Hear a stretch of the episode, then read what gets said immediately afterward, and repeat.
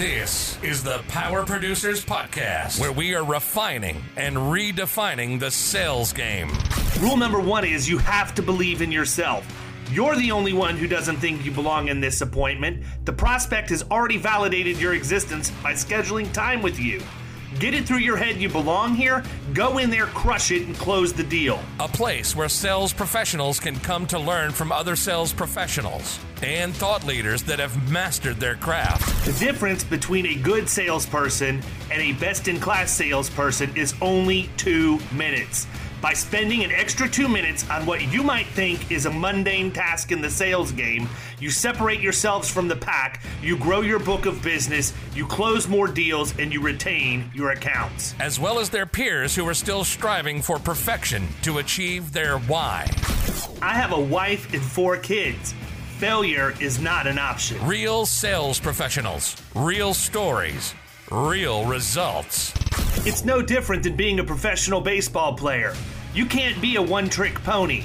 You have to be a five tool player in order to succeed in this game. This is the Power Producers Podcast, production redefined.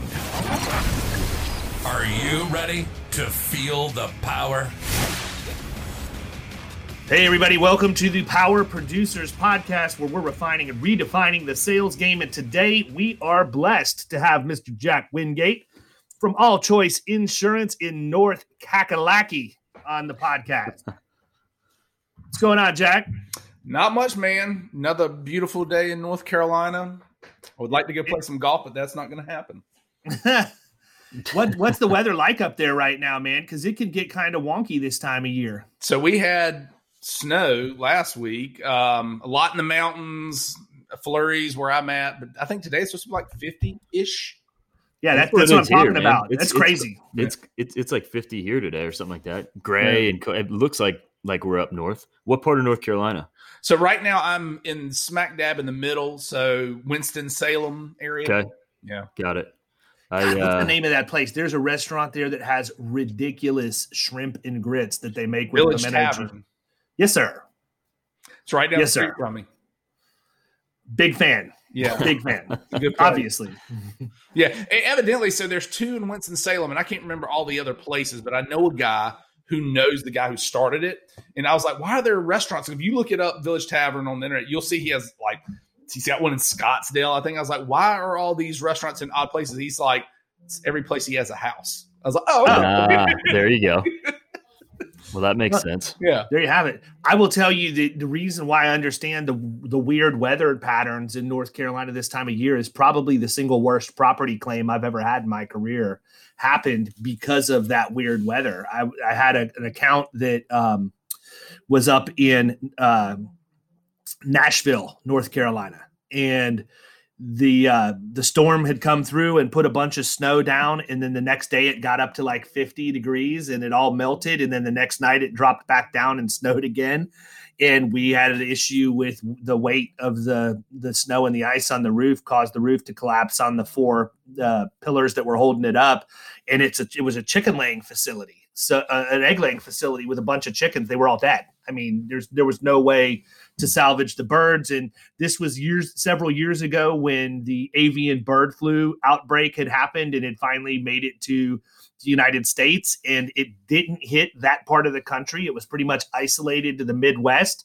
And so these people lost an entire laying house in prime time. And it took us a year and a half to adjust that claim, even maybe closer to two years, because they needed to let the market run to understand what the price of eggs was going to do because of the impact of the bird flu on the business income side of it. If we would have written, you know, the way that we had set it up, we, we had a matrix for the birds where if it was a layer, a pullet, or, you know, a bird that was getting ready to be out of service, they each just had a line item for price. The birds wasn't the expensive part; it was the business income piece of it, and we had to let the market run and see what it was going to do before we could actually settle the claim. Originally, the carrier came in and offered them like six hundred eighty-five thousand dollars or seven hundred eighty-five thousand dollars, and it ended up settling for like 1.8 or hmm. 1.9 million. It just seems low to begin with. Yeah. Yeah. Well, that's what they did. I mean, uh, that's how they right. operate. Yeah. Yeah. Yeah, they're like a they're like a, a, debt collection company that's willing to settle you at the end, except in reverse. They lowball you on the front end. Right. Hmm, so we were talking a little bit about personal lines right before uh, we jumped on, but before we get into some of that stuff, Jack, talk a little bit about your background and how you got to where you are today, if you don't mind. Yeah, so the um, the great story that every I feel like every insurance agent has never thought in a million years this is what I would do. Mm-hmm. Um, I actually went to college in um, at Appalachian State, so up in the mountains. Uh, thought I wanted to be a lawyer at first. Glad I didn't go that route, but I majored in finance, grabbed a double major in risk management in risk management because it was two classes extra, and I wasn't ready to leave. Um, got out of school, went to work for a we were a telemarketing firm that did Fortune 500 mainframe hardware, mainframe hardware. So, you know, fun times. I knew eh, good money in it, but didn't like it. I had a buddy who had uh, been a lifelong, his whole family was in the insurance business at North Carolina Farm Bureau. So, um, he got me in and I stayed there for two years. It's a Farm Bureau uh, up here, at least, is a great place to start. They give you like a book of business um, they kind of train you up on how to do personal lines and really small commercial. Um, stay there for two years. I, I'm not a I'm not built to have someone tell me what to do. so um so I started all choice uh, two years later, which was uh the year let's see 04. Um yeah, that's right, August of 04. So kind of done that. Been doing this now for a while. We've got four locations, which sounds bigger than we really are. Um, my business partner who's uh, more advanced in age than I am. Uh, he'll be retiring here in probably another year and a half. His whole family moved to the beach. So I finally talked him into, you know, hey, you can do business from anywhere, move to the beach. So we opened our beach office and then, um, especially these days, right? I mean, yeah. Well, it, and bless his heart, he is he's not old. Mike's sixty, but uh, technology wise, he's ninety thousand years old. Yes. You know, my dad so, is the same way, man. He can't figure out Venmo. He calls me every time. Yes. You're on Can I just go ahead and throw out there that the guy who is doing the progressive commercials right mm-hmm. now that trains you not to be your parents are my all-time favorites. yeah, I, I literally I, I about pissed myself. I literally almost pissed myself the other night when he ended the commercial and it's like, okay, now we're going to open a PDF. Who's up next? And like everybody gets the alligator arms and step yeah. back from the computer. I mean, how many people have had to coach their oh, parents dude. through like opening an internet attachment those things are so dead on, man. Yeah, I, I absolutely love those commercials. Oh, They're genius. Yeah. yeah. So, so he, uh, you know, he's he's a he's the old school salesman. So he will go and people will do business with him to shut him up. Like, look, okay, I will buy this. right. um, so he's very good at what he's done. Um, so we got him down to the beach, and then we we're, you know, kind of serendipity. Um, Jared Bellman uh, is up in our mountain office, and uh, he was just in a he was in a spot where the agency is was at was not giving him the resources. I was able to come in and set him up, so that's why we have a mountain office. So again, kind of it sounds better than it really is. So really, we're just a small little agency that likes to do things well. So that's that's sort of the gist of it, man. yeah, but you know what? I think I've heard it. I don't want this to sound negative, at all. So it's more of a compliment than anything else. But what you're able to do is pull off the myth, right? You create the myth that you're much bigger than what you really are. And and we have done something pretty much very similar to that because I, I, had Nick Ayers come down uh, three weeks ago to do some recording stuff for Better Agency. And I told him, I said, prepare to be underwhelmed when you walk into my office. I mean, you know, it's I don't I don't believe in in building yeah, your branding. Week it, it is. You actually have the better office than I do. But um, you know, I look at it this way, man. It's uh you build an office and spend a lot of money on having bricks and mortar. What are you really building it for? You're building a monument to yourself so you feel good about yourself. I really don't care. And in, in in personal lines, it may be a little bit different. Obviously, yeah. not during COVID. But I mean, depending on how your business is set up, some of these main street shops have an office because they always have. I can tell you that in the course of my career, I've closed two deals in my own office and they both sucked. So I really hope I don't ever do another one again. I mean, I I have a lot of money owed to me from the last one we did. But people just don't yeah. walk in to do business with us. And when you're dealing with the CFO of a company for commercial insurance, you're not going to ask them to leave their office to come. No, you go get their office. Yeah, pointless. Yeah. Well, yeah, only- you know, it's funny. So we've got the four offices and literally there's like one person each in each office, you know. And the office I'm in right now is in Clemmons, which is like Winston Salem, and like I'm the only like there's hairstylists in other little parts in here, so like no one comes here. I can work from the house, but honestly, we leave all the locations just for local search. I mean, we we yep. No one ever comes to our office, but you, you, just defined exactly why I opened a second office because th- that office is probably 45 or where it's across the street from where Kyle's neighborhood is, but it's 45 to 50 minutes for me to get up there. What I looked at was okay, there's an opportunity here for me to get a decent deal on rent because the guy that has the building is a friend of mine that's a benefits agency and we refer all of our benefits over to him anyhow so it's good to yeah it's good to have a pnc relationship there but what i was really doing was establishing a footprint for the future because when I tell you this is where everything's going, it's Dude. insane to see the explosive growth. I mean, it's it's mm. really unparalleled as to how quickly that part of town is growing. And I just think that if we're going to be serious about personal lines in our agency, which I had to put my foot in the ground and say I'm going to commit to it this year, January 1, we have to have a presence there. And I know that we have to have it for Google map listings and everything else. So it is well, what it is. into a good move, man, because like you just talked about, I was just on the phone um, before we started here with a with a real estate agent um, that we just brought on, and, and we were just talking about the the growth in this area. It's, I mean, if you drove down 54 five even even five years ago i mean it's cow pastures on each side not anymore, man. It's I mean, there's community after community and shopping center and plaza after plaza, and it's just it's continuing to spread. Um, you know, north because we're we, are we are about a half hour north of Tampa here, so it's not like we're you know far away, but we're still you know not super close. It, I mean, it's it's just it's like a spider web, man. It just keeps going. It's crazy. Well, and, it's and it's odd, and, and I'll I'll say this, and not to I think I I was listening to some of y'all's podcast uh, while I was waiting to pick my daughter up from theater practice, um, and uh, you know it's. I think David said that he was on a you were on a podcast with Sydney, and you're like, I don't really want to give a lot of that away. Well, I I think I, I was on one with her and I think it launched this past Monday. But um, you know, one of the things I told her was, you know, when I I was two two years ago, I wanted to be known as sort of the branding and marketing guy in the industry. Whoa, that has not ever happened. But um, for whatever reason, now I'm the automation guy. Like if you think about me, people think, okay, automation, that's just whatever it is. But you know, I spend so much time looking at search and if you're wanting to drive personal lines like you guys are, man, having having that location where you're wanting to do business is, I mean, it's at the it's like one of the top four ranking factors of Google. Like proximity is mm-hmm. you can't beat proximity.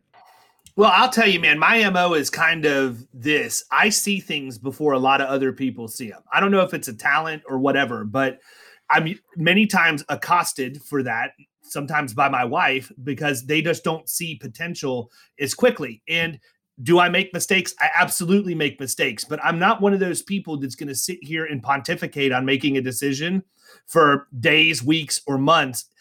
I get an idea and that idea is executed in a matter of minutes. I just don't wait. I, I feel like for me, if I make a quick decision and I realize, I mean, obviously this one I thought about for a little bit because I signed a lease for three years, but you know, if anything along those lines, whether it be something for marketing or an expense for the company or whatever else, it's literally a split second decision in most cases for me. And if I make a mistake, I just cut bait and move on.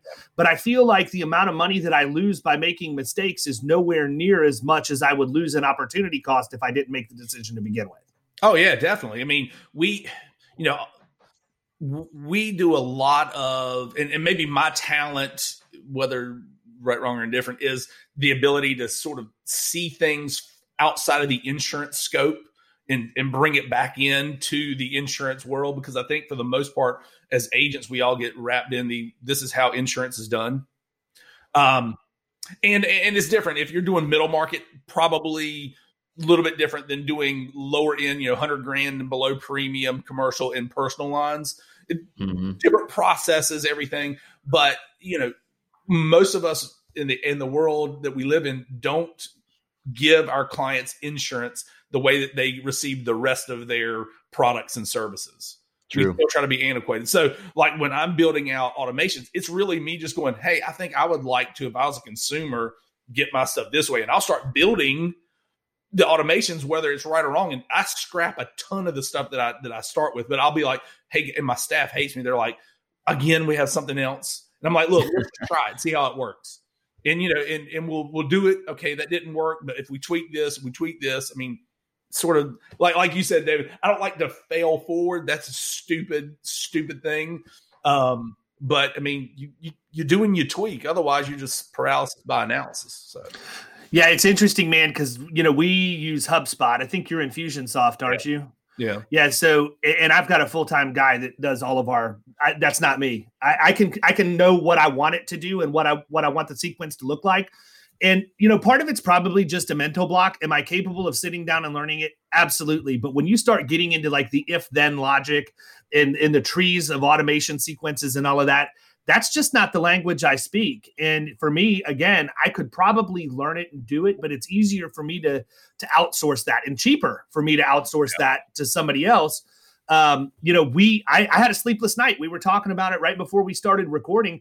I literally have been up since almost yesterday um, at this point because we hired local traffic marketing. Chris Langille's company, you know, the Advisor Evolve does our website, and I wanted to use them to commit to doing personal lines and start putting these some of these things in place. And you know we we've been about two or three weeks in and i've not seen anything at all trickling through. And i'm like i'm spending some coin here. What's the deal? I should be seeing some level of activity. So i jump into hubspot because hubspot is supposed to be connected with the facebook ads interface.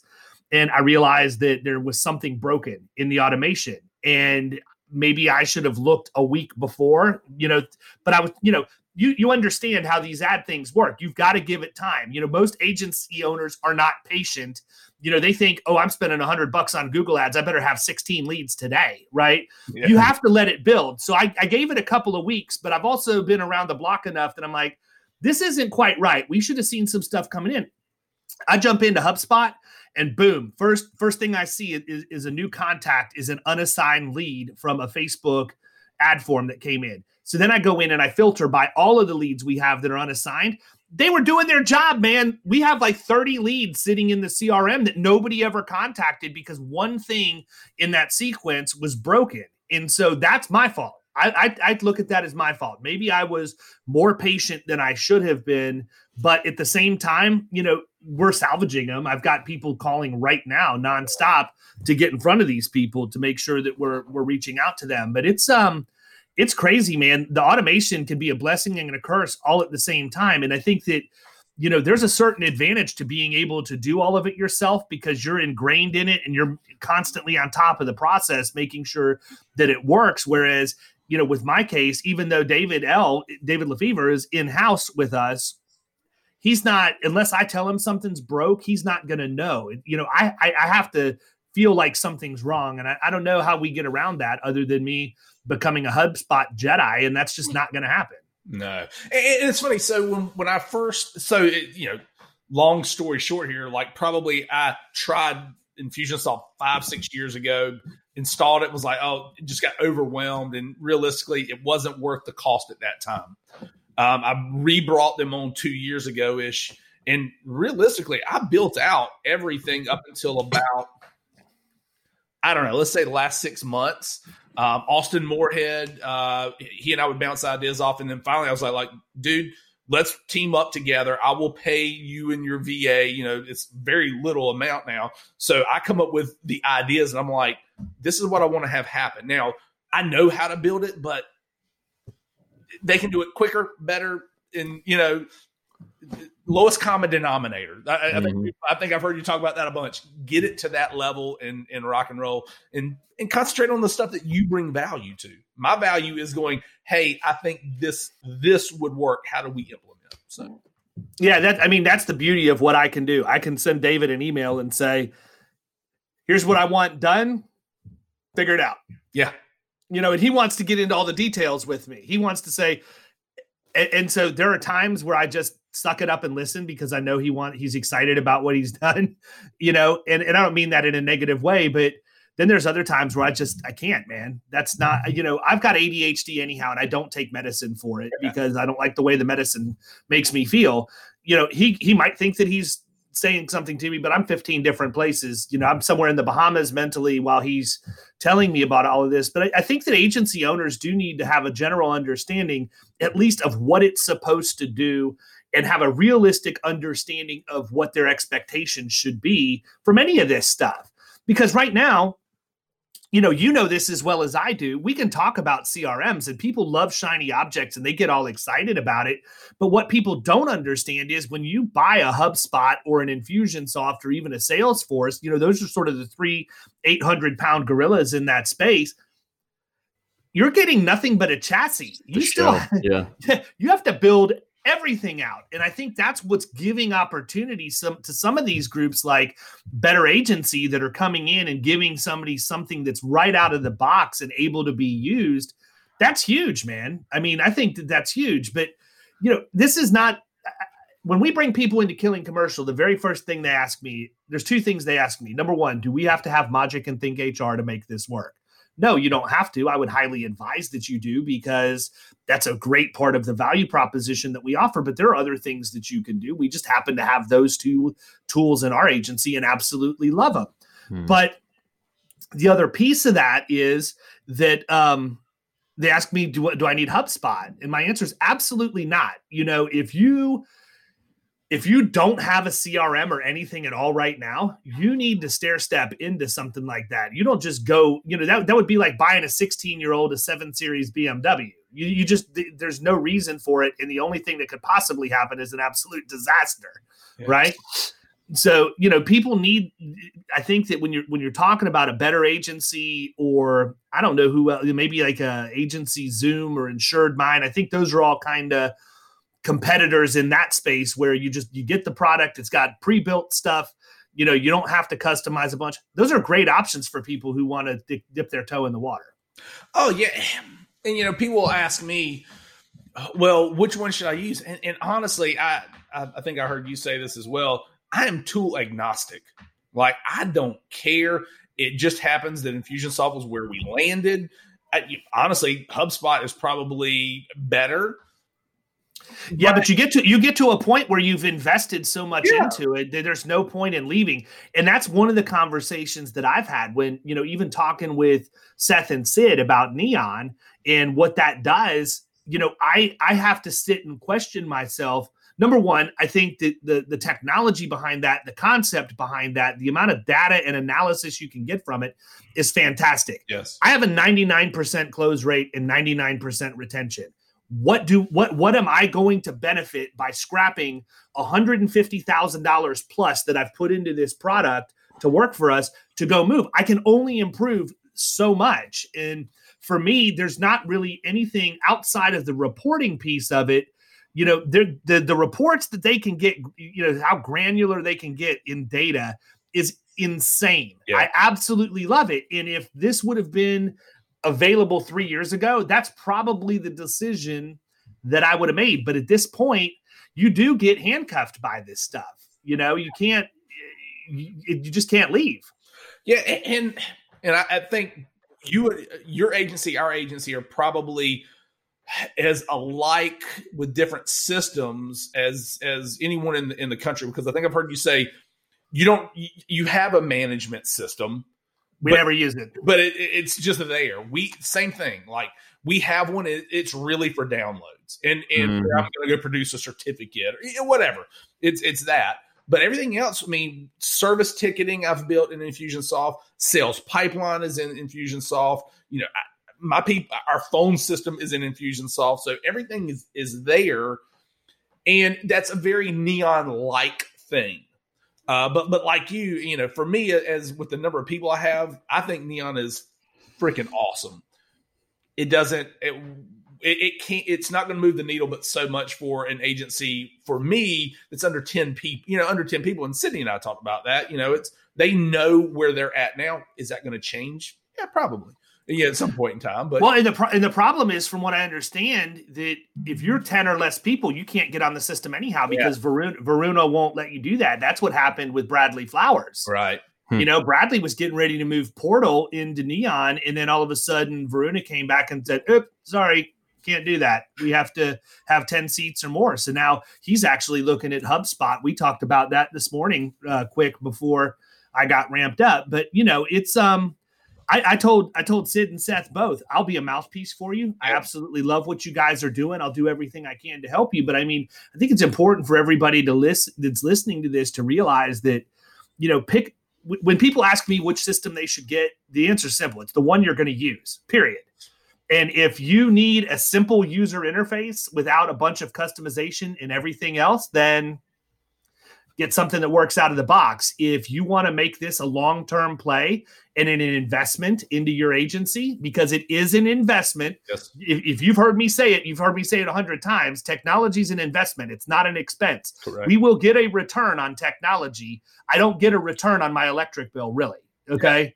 Yeah. Mm-hmm. So, you know, I think that people have to be willing to use it. And I've heard all kinds of legends. You know, I, Ryan Hanley and I have talked, and he told me you're like the Infusionsoft wizard with all the stuff that you've done over there, like a mad scientist back there programming these automations and workflows. So, you know, I'm sure that you have, and you're right, different product you know our value proposition is different than yours doesn't mean one's right and one's wrong. Different you know lines of coverage that we're going after. But if we were to look at the skeleton of what we've built i have a feeling that we're pretty much dead on the money just with i have hubspot you have infusionsoft. Because we do exactly the same thing. All of our ticketing comes through the crm all of our sales stuff comes through the crm uh, we have in and out texting through the crm phone integrates with it. I mean we have just built our whole agency around that. And until we solve the download issue and being able to get you know downloads to integrate with a crm in as opposed to an agency management system they're always going to have to coexist. I have hawksoft and it literally is used for downloads and accounting. That's it. Mm-hmm. yeah and for us, literally, it's just the downloads and like, oh, here's my book of business. Here, here's the book of business premium. Yep. Um, and that even in itself is not an accurate report. I mean, you're you're depending on so many different things. I did it download, blah blah blah blah blah. But yeah, it's when when people come to me and they ask what system to use. I'm kind of like you. If all you're looking for is to touch and feel on your clients and a little bit, then you need to use if you're doing nothing grab agency zoom grab better agency. I'd probably go with better agency just because you know nick and preston know the insurance business. Uh, but if you're really wanting to move forward it, then then you've got to you it's not going to be easy. And you've got to start with what is the first problem i need to solve? You know and, and start building from there because it, it can become uh, inundated. You can be get inundated with just what to do because you can do so much. But I can tell you this: I would say that I run lean because I'm a tightwad, anyways, with staff, and I know I'm not a good boss. But I'd say the our automations are at least a person and a half. Oh, see, I think we've got four people replaced. I'm, I'm probably so, yeah. so, what kind I, of automations do you have in place then?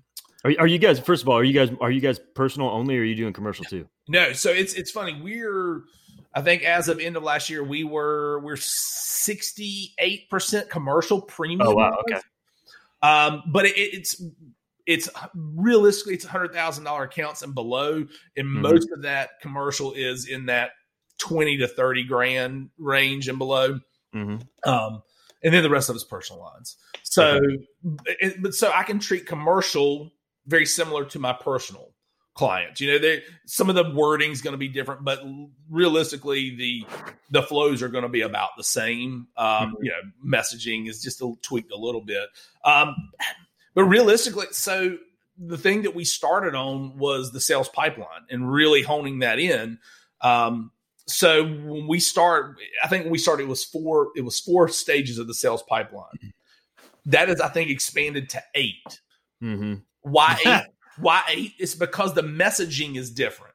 And what we yeah, we we experienced that exact same thing, especially when you're dealing with personal lines, man. Because what we what happened is so so with commercial, it's really simple for me. It's lead, suspect, prospect, closed one, closed lost. Now we have a couple of different uh, tweaks to that. So we've probably got five or six columns, if I remember right, from the way that dashboard looks. You get over to personal lines, we have one that's got like 14 columns that it could go in because we created columns for request requote or modification requote submitted for modification requote modification requote ready. We're we're way it, it, it's terrible. We we have to go back and streamline that but we were trying to capture how much time we were losing because we weren't accurate the first time or you know we weren't getting the right information or having the right conversations because even though i have experience with personal lines it's so old that it's almost like speaking a foreign language and the workflow is completely different yeah. completely different especially when you're dealing with cold inbound leads right I, I, always laugh when we contact somebody who has filled out a form on the internet and they tell me they have no clue they filled out the form. like you filled this out five minutes ago, yeah, or less. You you don't remember doing that. How is that even possible? Are they just straight up lying, or is it possible that they actually didn't do it and somebody's just like you know we experienced that too when when when we tested some Facebook leads Mm-hmm. It's, yes, a it's, it's a different intent. They're in a different part of the funnel. And when you get those leads, a lot of times you're getting them because they somehow or other fell into something. And and again, like you said, you, you at least put your name and something and hit submit. Right. so, like you had to have, like you yeah. had to have performed some sort of action. like how how do you not remember that? Well, yeah. I mean, it's not like it's just their name, right? You if you go boost a post on Facebook, you're going to have people from all over the world hitting that, right? I mean, it's it's not it's I understand what they're doing. I also think it's kind of shady. I mean, it helps the algorithm, it helps your stuff show up in the news feed and all of that. But if I've got 15 people from Nigeria that like my post or now like my company's page because we boosted something, that's not the intent that I'm after. No. We're talking about a form where somebody has to put their name, address, email address. Like, how did we get your phone number, lady? Yeah. Yeah. Yeah. It, you know, it's nuts. And, and, and, it's funny because so when we started implementing originally the sales pipeline in Infusionsoft, it was based off of our need to get to someone from Facebook really quick. Um, so that's where it started. Like, okay, we just need to get stuff out. But but you know now it's it's to the point where we we really have a need to contact. We've gotten a lead, and mm-hmm. it just starts messaging like, hey, we need to get in touch with you. As soon as we contact them. We get something at it goes into like submission prep, just basically info gathering. Mm-hmm. Um, that lasts very very little amount of time, and then we go into out for quote because we found that people would be like, "Well, I, I went somewhere else because I didn't know what you were doing. I, di- I didn't know if you were working on my stuff." So literally, we built messaging to like, "Hey, we're working on your stuff." Oh, out for quote. Hey, we sent it out to our quote team to get this done. I mean, there's just sort and of isn't that crazy though that people are like, you know, and and that's all 100% in my opinion due to the 15 minutes or less, you know, with the with the gecko. Like, I mean, it's well, that's ha- that has to be what where that mindset is coming from. Well, think about your buying experience when you buy a pair of shoes, whatever yeah. you want to buy. You know that if you go to Amazon, you know exactly how it's going to work. Yeah and, there's an expectation that's been built. I'm going to research it, then they're going to do this, and then I'm going to purchase, and then I'm going to get an email. I mean, we just built that into all of our different things, and where mm-hmm. we found people would fall off, we would either add a stage or amend messaging just to keep them engaged. Because if you set the right expectation, I don't care if you're mm-hmm. personalized what you set the right expectation, people are good generally with that. You know, yeah. I make them know up front if if you want quote in 15 minutes or less, I'm not your guy. Right. This is what we're going to do. And then we and then we fulfilled the value that we've the value promise that we've given them. Yeah, I think we sell ourselves short on that too, man. And you know, we need to be more ballsy about how we tell our constituency they need to do business with us. And I, I did an ad. I don't know if it's run yet or not, but I did a video ad where I basically said, Hey, I'm the guy you sit next to at church. I'm the guy you're in the bleachers with. I'm the guy you come to when you want a little league team sponsored. Why are you buying your insurance from fictitious characters and animals on TV when I'm the one that's really supporting your community activities? Yeah. You know, is your ba- is your baseball team sponsored by Progressive? Is I mean, I didn't get I didn't name names or anything like that, but I mean, you know, people, by people Dr. Rick. Yeah. You know that, but that's that's the thing. People don't realize that we're a small business in their community too, and we. But at the same time, we've made them think that. Yeah. It's the agent's fault. People buy insurance because how we taught them to buy insurance. And yeah. for us to switch that perception is like turning a cruise boat. You know, you're not going to do it right away, but it's going to take the action of a lot of agents having similar messaging until we can train people to buy from us. But to your point with Amazon, this is not a lie. We had 10 to 12 transactions with Amazon in my household yesterday. Yeah. Yesterday.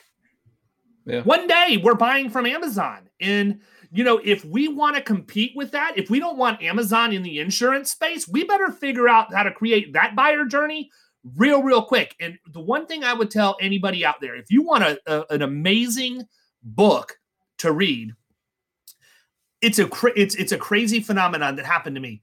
I never read Seth Godin's permission uh, permission marketing or whatever. I think that's the name of it, permission based marketing or permission marketing. Never read it when it came out in the early 2000s. I read it like two years ago, and as I'm reading it, I'm like, holy crap! This dude almost two decades ago predicted exactly how Amazon is going to be doing business today to a T, man. It was scary to know that this was not a revised edition. This is the original book that this guy was basically a prophet and predicted everything mm. Amazon was going to do. Read that book, do what that book says. If anybody wants an instruction manual for how you should be marketing to your clients or prospects, read that book because it gives you a blueprint for exactly what that buyer experience should be. And if you think about it, it's a mental block for us that own agencies, at least for me, because to chase people around the internet seems counterintuitive to how I want to do business. I'm used to wearing the suit and tie, shaking somebody's hand, thanking them for their business and everything else. But that's not how they buy from Amazon. That's not how they buy from Zappos in some of these other places. And if you think about it, if you're going to be in a digital era, you have to format your marketing messages as if you're operating in that in that realm, right? And it's not uncommon. Think about this. I go buy, I go look at stuff all the time, put it in my cart and leave it. There's a hundred percent chance I'm getting a, a, a, still in your cart message in my email, and then most times they're going to offer me a coupon code right? Now, obviously, we can't discount people's insurance, but we can certainly be using that trail messaging like that when somebody, because think about this, let's boil it down. Somebody wants an insurance quote. How is that any different than me going to Lids, putting a hat in my cart, and then not ever buying it? Lids knows that I was interested because I put the hat in the cart. Now they have my IP address, they have my email address. They can now market to me consistently. How is that any different than somebody filling out a quote request form and then never acting on it. It's the exact same premise. Dude, yeah. what is your fitted hat size? It's got to be like nine and three quarters. That that freaking melon you got working there. Oh. I am seven and a half. And no. depending on how long I let my hair get, it could be seven and five eighths. There's no way. I do have a friend that has an eight and a half though, and if you think that my head looks like it's a nine something, you, you, do not want to see this guy's head. He, he couldn't. He couldn't. He played baseball with me. You should see him in a batting helmet. It's the greatest thing ever. Uh. yeah, yeah, you know, I think it, that to your point, I, I, you guys are in a spot dealing with that middle market commercial to where, and I've heard you say it the reason you win business is not because you priced something, it's because you brought value and you know what you're worth. Mm-hmm. The problem with the rest of the industry that doesn't play in that space is that we've bastardized ourselves to to be the guy who gives a quote. Yeah, you're Ned Ryerson from Groundhog Day. I say it all the time. It's it's you know, we changed the way we sold personal lines mm, probably about 18 months ago. We've always sort of done our, our personal lines client as middle income up, You know, that's sort of where we play. That's what our market's like, and that's what we like, low service.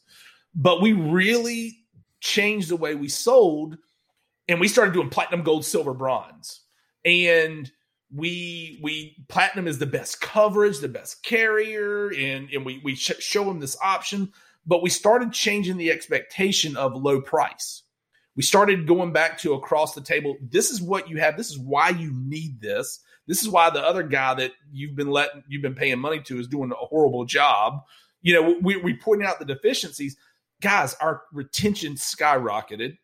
We upsold way, way more. I mean, we sell more platinums than we do bronzes. Always. That that's the way it works in any kind of a product. If Mhm. you take that buyer through the journey and Yes. explain it to them. That's the thing. I think the place where we fail it, it is an industry is we don't put our dig our heels in and say, "No, you're not the kind of client that I'm going to represent. We only work with people who do this." And when we launched personal lines, I have been resolute in the fact we will not write limits lower than 100 300 100 period. Yeah. i really want everybody to be able to buy umbrella home and auto from us but because of how things are set up in florida there are challenges there that don't allow that to happen yet but it's coming. Here's what i can tell you. The average person has no clue how insurance works. None. And they, they, should. you know they don't have any idea. Look I'll- Mhm. my son i'm going to give you a great example. My son who has a father who knows a little bit about insurance got into a wreck. He's 17 or 18 years old now and recently started driving got himself a car. And we won't get into the fact that he was on a wreck on 75 south which is about an hour and a half away from universal which is where he said he was. So he was somewhere he shouldn't have been on a friday night and got in a wreck. He rear-ended somebody and he was pissed. He he didn't realize that because he drives an O2 Civic that's worth about 750 bucks that he didn't have comp and collision on his car. Didn't even realize what that meant. Well, I've got I've got, you know, the, the limits I'm supposed to have. That'll more than pay for my car. No, that will pay for the other person's car. There's no point in me putting comp and collision on an O2 Civic. I'm never it's never going to happen and I explained that to you. So number 1, he did i didn't explain it to him obviously to where he would get it so i did a horrible job of educating him but where i'm going with this is the average consumer that i talk to has no clue whatsoever and i'm not just i'm not talking about commercial at this point i'm talking about personal lines too my philosophy on people buying it's worse in personal lines. Probably. I, I my my philosophy is this. I don't care if you take risk. I just want you to understand the risk you're taking. If you want to self-insure for something, go ahead. I'm not going to beat you over the head and force you to buy a product for it. If you have a house that has no mortgage on it whatsoever and you're not required to carry insurance, I think you're an absolute fool if you self-insure for it. But if you understand that a storm comes through and blows your $300,000 house down, you're out 300,000 bucks because you didn't want to pay for property insurance. You made a quantifiable decision. You had data that said, I realize I'm taking $300,000 worth of risk. Where they don't understand it is when you say, you have 10, 20, 10 on your auto.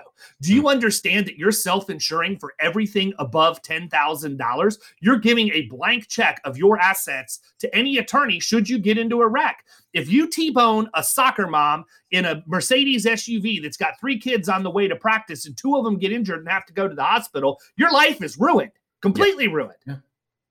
Yeah. Totally. Is that really worth the 10, 20, 50 bucks, whatever it is a month you're saving? No, especially down here where people drive like crap all the time. Well, and the, the the problem is, is that, like we've talked about, the industry as in and of itself has gotten to the point where it's just I want to sell a policy. I'm going to sell the policy. You come to me and say, Hey, I've got 10, 20, which I think we have. Our, our minimums here are 30, 60, 25. This is what I want. This is all I want. I want the cheapest thing. And and someone on the other end is happy to take that order. Yeah. Let me see how quick I can bust it out. But then those same agents want to bitch and moan at the carriers, like, oh, you know, they don't they don't give us the tools we need to succeed. It's always someone else's fault. Change the way you do business. You know, change the mindset. Become an actual advisor. And, and I I don't like the advisor. Like I think it's become really, really in vogue to say now. But I mean, be professional. Otherwise, don't be expected to be treated like a professional. Yeah, if if my son wants to be treated like an adult, then you got to do adult things. Yeah, you don't Mhm. lie about where you're supposed to be and then get in a wreck an hour and a half away. Yeah, which when he which when his car was taken away and he was grounded, he figured out really quick he was still a kid. Yeah. I don't care if you're 18 or not. Yeah, the law says you're an adult. If you want to go be an adult, go join the military. If you're going to live under my roof, now you play by my rules. Exactly. It, but it's a, it's the same thing, Jack. If if we if you if you draw that line in the sand and you say, look, we're not going to represent anybody unless they're 100, 300, 100. There's a 100% chance that our book's not going to have anything other than people who have at least 100, 300, 100. That's it. Yep.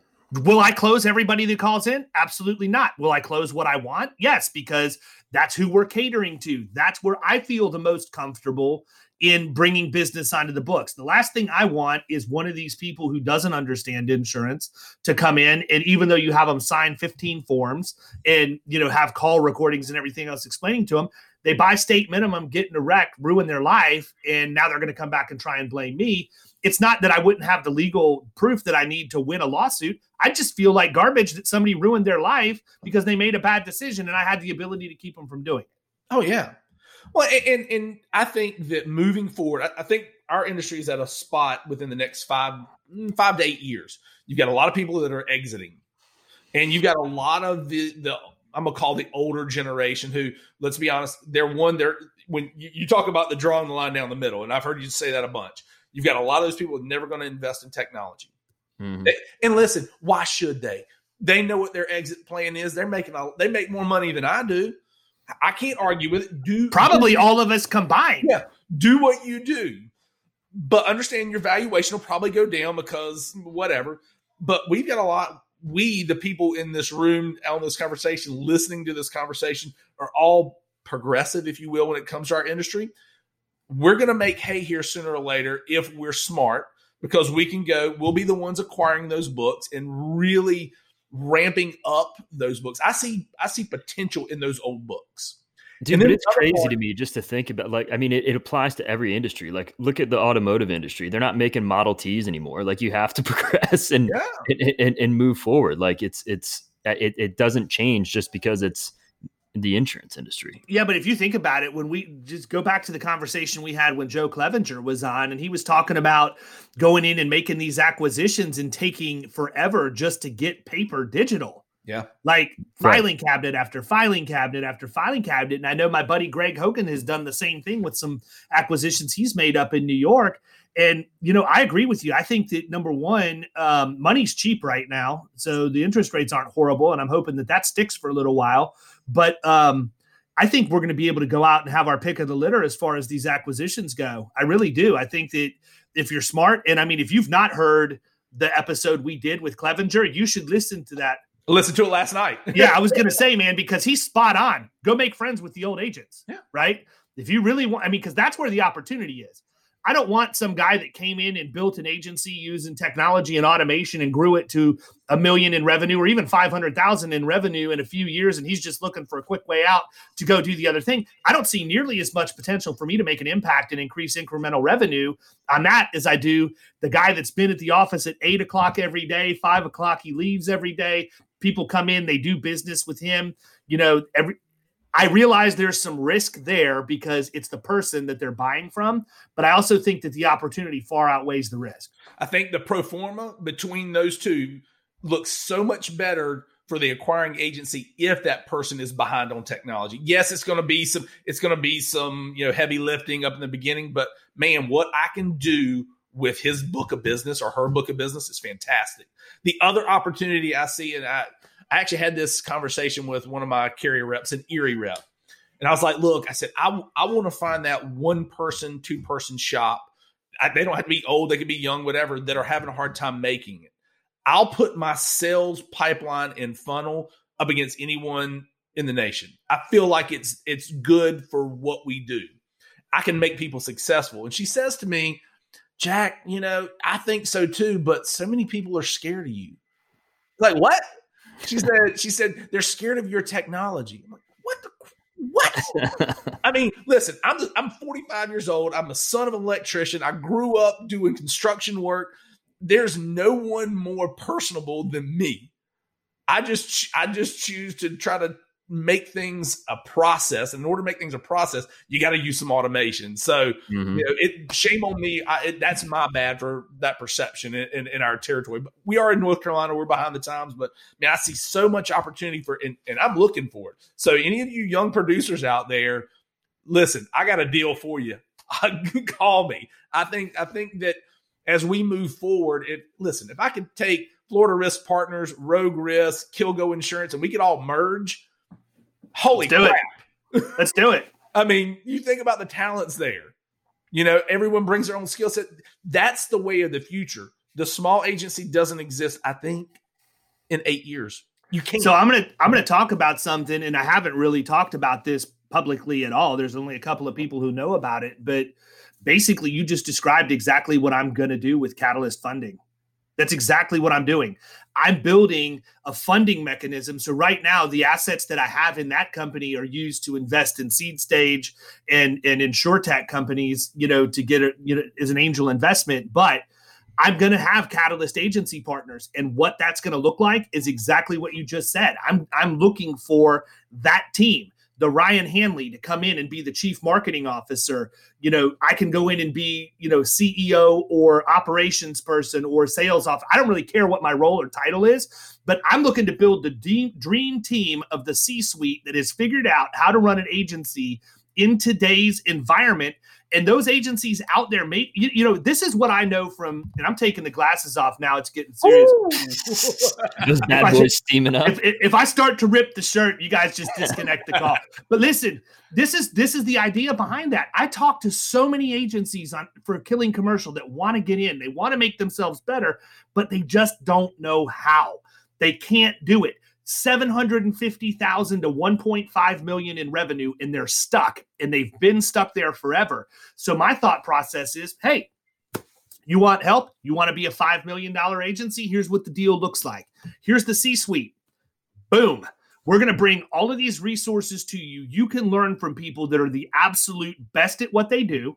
And in exchange for that, we're going to take a piece of the ownership in your agency to do that and maybe we have a buyout in five years, or maybe we wait until it's time for you to sell and we maximize our return on investment. But I can build that process in the exact same digital environment that I've built killing commercial. And then I have a community online. So from the people that I'm going to use to educate these people, it's digital learning. I don't have to have the Jack Wingate go in and sit and talk to somebody. I would have Jack build out his education module and he would be part of that team that is going to take ownership in the agency and then you have everybody in an ecosystem in one repository they can feed off of each other. And one of the coolest things we're doing in killing commercial in the next 2 months when our mobile app launches is we're gamifying the community. So one of the things we do is we make sure that we give geographic exclusivity to everybody who's in the program because it just doesn't make sense for two agencies to use the same tools in the same town.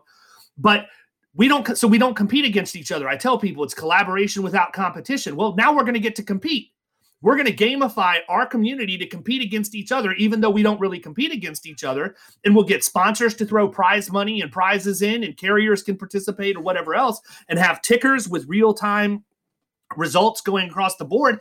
I can replicate that for Catalyst and do the exact same thing. And it'll be not passive revenue, but the investment for my time is on the front end of the whole process and building out the infrastructure. Once I do that, I can monitor agencies' progress as they go through the learning modules because I get a dashboard of where everybody is and make sure that they're following the framework that we set in place through the agreement when we end up going in to help them. But I think that is a huge gap that this industry needs. And for the people that don't have the cash to go out and hire a consultant, equity is a drop in the bucket you know for them to bring people in that are going to multiply their agency five times they're going to end up making more money by you know multiples of where they would have been.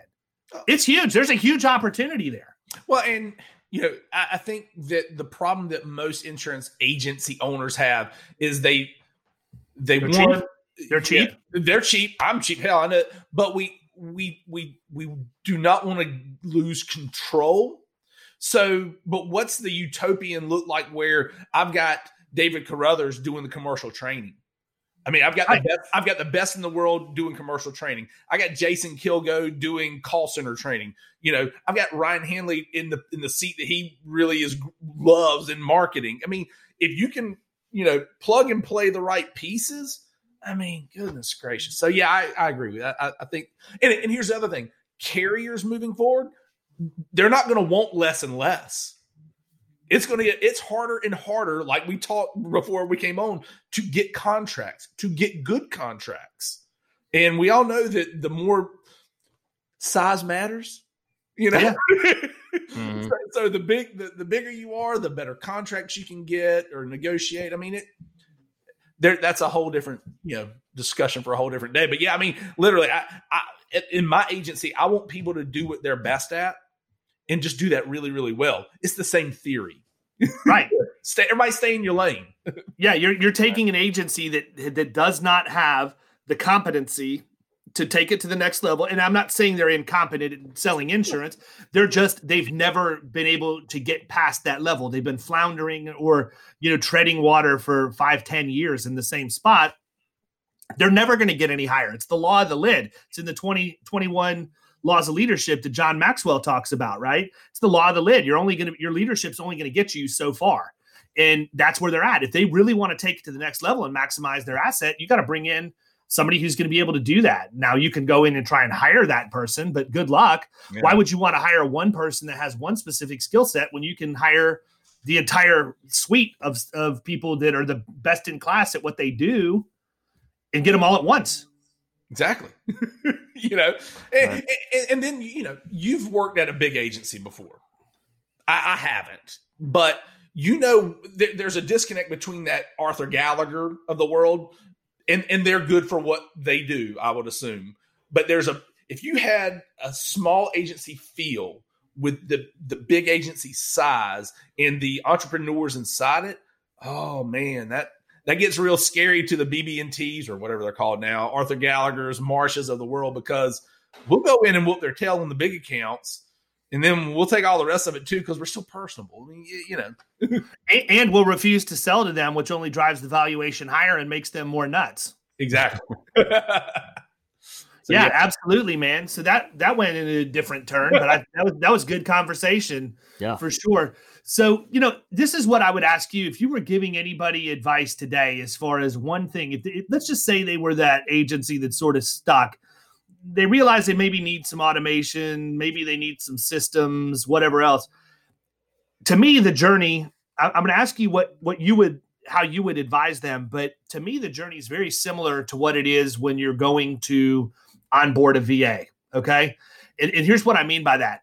I don't use VAs until this week. We literally started with our first VA this week, and I I put him in because I'm going to use him as an appointment setters only. That's all I'm going to have them do. Once I understand the lay of the land and how to make all that stuff work, then I'll probably augment other things. But in bringing this guy on, what I had to do was make sure he's trained, right? He doesn't know what my expectations are. He doesn't know what our procedures are. He doesn't have calling scripts. He doesn't have any of this stuff.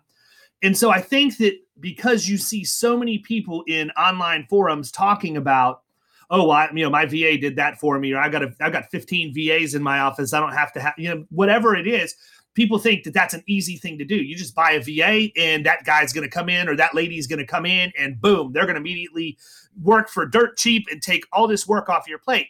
Here's a fun fact, people it's three times the work up front to bring that VA in because what you have to do first is identify every process that you want that VA to take over from you. Then you have to document it. And you have to record trainings to make sure they understand exactly what it is they're supposed to do, how you want them to do it, and that's your job. You have to do that. So for me, you know, if these agencies want to get into automation or they want to get into using virtual assistants or any of these other shiny objects that so many people are talking about that are the progressive thinkers, you actually have to not think progressively and think very rudimentary in the terms of this is the task. These are the exact, and, and it reminds me of one of my least favorite classes in college, which was technical writing. Oh my God like that was the class where they taught you how to write in an instruction manual for programming a VCR or whatever else. You have to stop and think, okay, I've never done this before, so let me let me or let me think about how someone who has never done this job before would need to be taught in order to understand the best way to do this. It's not easy. No, no, it's and, not easy at all. And, and, and it was funny because I, I, heard in one of the podcasts I listened to you talking about you you haven't you haven't had the time to do the VA yet, and I was going to give you some crap about that, and and I, I reach out. I've I've gone through the process. I can I can tell you because I heard one or two things that you said that how you were going to do things that I'll I'll tell you to change. Tell um, me now. Tell me now. So don't record your videos on Loom because at some point in time you don't have access to them or they get in some crazy funnel. If you use we export them to Vimeo. Okay, I was going to say do that if you if you're a Microsoft shop, throw it to Stream or whatever. That way, it's it's easier. We actually make unlisted videos on YouTube, anyways. Um, so that's the better way because otherwise, looms get lost. Um, but yeah, but so when I'm working down the process, I literally start with okay, what's the problem I want to solve? That's uh, it's always got to start with the problem, right? And then mm-hmm. I just sort of walk. I have a whiteboard, and you can't see it over here. I like it's a painted. My wall is painted, and I literally go over there and like, okay, well here it is. And then I'm running down this this path, and then here's the next thing that needs to be done. And I literally just talk about and I, and I visualize what needs to be done. And then I go back and I go, is that a task only Jack can do? Is that a task I can automate? or is that a task I can outsource? Or is that something someone else on the team? And I literally just figure out that step by step. That's got to be your the that's the foundation. Everything else is just backfill after that. So once you determine, okay, if you don't have an automation platform, then you are the person doing it. But you have to get the processes down. It has to be a procedure. It has to be that that Model T assembly line. I mean, as much as we all like to think that what we do is really special, it's really not. For the most part, we have the same conversations a lot of times, and we do the exact same things a lot of times. So just see it for what it is, and then figure out the lowest common denominator of money or who can do it best. You know, that's literally how we've done it. I mean, it's like, okay, well, it's kind of hard to automate that, but if I throw it through a VA, then she can do that. Then it gets automated. Oh, yeah, however that works. So, literally, you start with the problem, map it out, and go. And, it, and they're not difficult. They're, most of the times, it's four or five steps at most for most of our processes. Think about it. well, and that's the thing, man. There's your problem. The number one stumbling block for any agency out there that wants to make a move and do these things is they don't have their processes documented to begin with. And I didn't.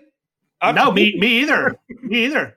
I mean, then you look at then you look at a guy like Steve Holly who has like everything all the way down to the proper way to change the toilet paper in the office bathroom on a company intranet. Like yeah. he's he is so far at the other end of the spectrum, but I mean, for me, it's the same way. And you know, for us, I don't want to say process isn't important. Processes are always important, but we don't have the volume that you do in terms of the number of policies that are coming through you know, if you look at somebody like a Kilgo or some of these big personal line shops, you guys probably write more policies in a week oh, than we yeah. write than we write in a year. Yeah. You know, and, and we don't have to, we don't, I shouldn't say we don't have to. We just haven't sat down and documented because it's kind of like everybody knows what to do. But that's not the way that my agency needs to be yeah. to scale. So 2021 for me is all about processes, augmenting with VAs and, and improving systems, but getting down there and making sure that every single thing is right. And you know, for me, the biggest the, the, the best thing that's happened to me is that I just got done recording 75 videos for keeping commercial, the second segment of the commercial training. Killing had 60, this one had 75, and keeping is everything that happens after the sale because what I didn't realize is if these people had never sold middle market before, they don't know how to onboard and service it. They don't understand all of the risk management aspects of it and everything else. So I basically had an oh crap moment and said, probably need to teach them that too. So we threw that into the mix. But in going through that process of teaching everything that's up here, I'm suddenly realizing, oh man, I need to make sure that my team knows that they should be doing this because this is how I do it. But there are, there's probably a half dozen things as I was teaching other people how to do it that I know for a fact I've never even talked to Kyle about. I, will say, and to, and to that point, the thing that has given us the most bang for our buck And the easiest thing for me to implement was our endorsement process. Very simple. I think it's maybe three steps. You know, it's really, really simple. Um, but what we found was because endorsements are done not on the back end, not the actual processing, but what the customer sees, it happens the same way every time now. You call in, send in email, hey, I need to add a driver. Okay, great. We enter it in Infusionsoft ticket. They get an email that says, Hey, we got your request, and it shows what the request is. We're working on it. It also sends them a text message, would be different for commercial. Um, text message. And then if you haven't seen anything within 48 hours, please reach out to us. And then when we close the ticket, they get something that says, "Hey, we're done with it. Here's your endorsement copies." And then literally, it's it's it's the same messaging. Mm-hmm. I personally was doing a change and went outside of the the, the the the template, and guess what happened? I got a phone call. Hey, man, did this ever get done? Mm-hmm. Dude, something that simple makes you look so professional and it also cuts down on the phone calls. So I mean, yeah. simple, simple stuff point. like that. And like you said, David, you know what you want to have done, and you do it that way. But does Sally in your office do it that way? And what happens if Sally leaves, or what happens if Sally gets sick? Does it happen the same way? Mm-hmm. The customer doesn't care who's processing that stuff; they want to know it's taken care of. That's Sally. Sally's the worst. She's always out of work. Worst. So much drama. Well, listen, man, we have been going an hour and we could easily go another hour. And so, in that spirit, we'll have you back on. But I want to be respectful of your time and, and wrap this thing up. So much information. Tell them how to find you. Yeah, so I'm on all the social medias, although I'm trying not to be on a lot of them anymore. Um, LinkedIn, you can always hit me up there. But uh, listen, allchoiceinsurance.com is our website. Um, it's jack.wingate uh, at allchoiceinsurance.com if you want to reach out via email. Listen, my, I've told everyone I'm an open book. I'm, I'm an idiot who's happened to get really lucky in life, but I've made a lot of mistakes. I can tell you what to stay away from. Reach out. You can look up underneath the hood for whatever whatever it's worth. I, I resemble that remark. well, listen, man, been a, a, true pleasure having you on. Um, always good talking to you, and look forward to having you back on soon. I wish you guys nothing but the best. Keep pumping. Y'all too. Keep doing what you do, man. You've been listening to the Power Producers Podcast. You can follow Killing Commercial Insurance on Facebook and YouTube. And if you want to take your game to the next level, next level, check out our book, The Extra Two Minutes, and our website, killingcommercial.com.